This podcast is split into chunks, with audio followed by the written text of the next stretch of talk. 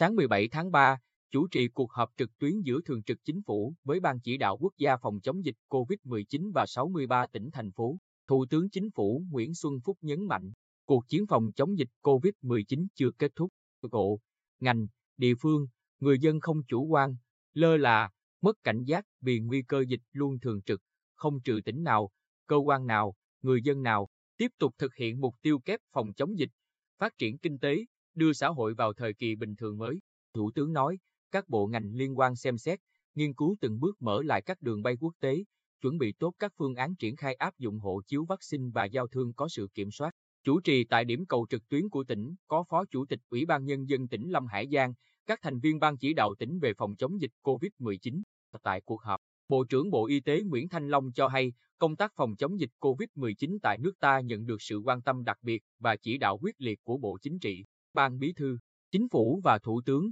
sự vào cuộc kịp thời, hiệu quả của hệ thống chính trị, sự tin tưởng, đoàn kết, ủng hộ của nhân dân, đặc biệt, tinh thần trách nhiệm của các lực lượng tuyến đầu. Các ý kiến tại cuộc họp nhận định cuộc chiến COVID-19 chưa kết thúc và đang còn rất nhiều việc phải làm. Nguy cơ bùng phát luôn thường trực, đặc biệt các đô thị lớn, nơi tập trung đông người, có mật độ dân số cao. Trong khi đó, việc kiểm soát dịch phụ thuộc nhiều vào phát triển vaccine, nhưng nguồn cung ứng vaccine nhập khẩu còn hạn chế. Theo Bộ Y tế, đến ngày 16 tháng 3 năm 2021, hơn 16.000 người là các lực lượng tuyến đầu đã được tiêm vaccine. AstraZeneca sẽ cung cấp lịch giao hàng dự kiến cho Việt Nam trong tháng 3 năm 2021. Bộ tiếp tục đàm phán với các công ty khác để đa dạng hóa nguồn cung, xúc tiến để mua vaccine của Johnson Johnson, Moderna, Quỹ đầu tư Nga, Sputnik 5. Ngoài nguồn nhập khẩu, Bộ thúc đẩy tiến độ nghiên cứu, phát triển vaccine trong nước. Thủ tướng Nguyễn Xuân Phúc yêu cầu,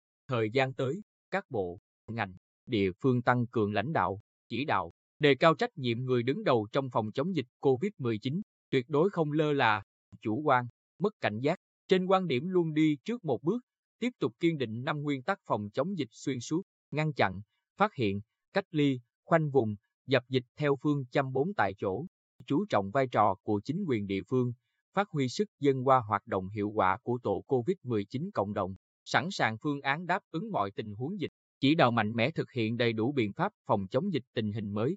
thực hiện tốt 5K, kiểm soát chặt nhập cảnh, phối hợp Bộ Y tế tổ chức tốt tiêm vaccine phòng COVID-19. Thủ tướng đặc biệt lưu ý, Bộ Y tế khẩn trương tổ chức thực hiện tốt tiêm chủng vaccine phòng COVID-19 an toàn, đúng đối tượng, hướng tới thực hiện tiêm chủng toàn dân. Tiếp tục chủ động tiếp cận các nguồn vaccine khác trên thế giới, đồng thời tập trung đẩy mạnh nghiên cứu phát triển vaccine trong nước để đưa vào sử dụng chậm nhất năm 2022. Thủ tướng cũng yêu cầu các bộ, ngành, địa phương tiếp tục chỉ đạo hoạt động kinh tế xã hội, bảo đảm an sinh xã hội. Gói an sinh xã hội thứ hai đối với người dân, doanh nghiệp vẫn tiếp tục đặt ra trong giai đoạn tới, thực hiện đồng bộ, hiệu quả các giải pháp phù hợp về tài khóa, tiền tệ, thương mại, đầu tư thời gian tới để phục hồi, phát triển sản xuất kinh doanh, hỗ trợ người dân, doanh nghiệp ứng phó với COVID-19.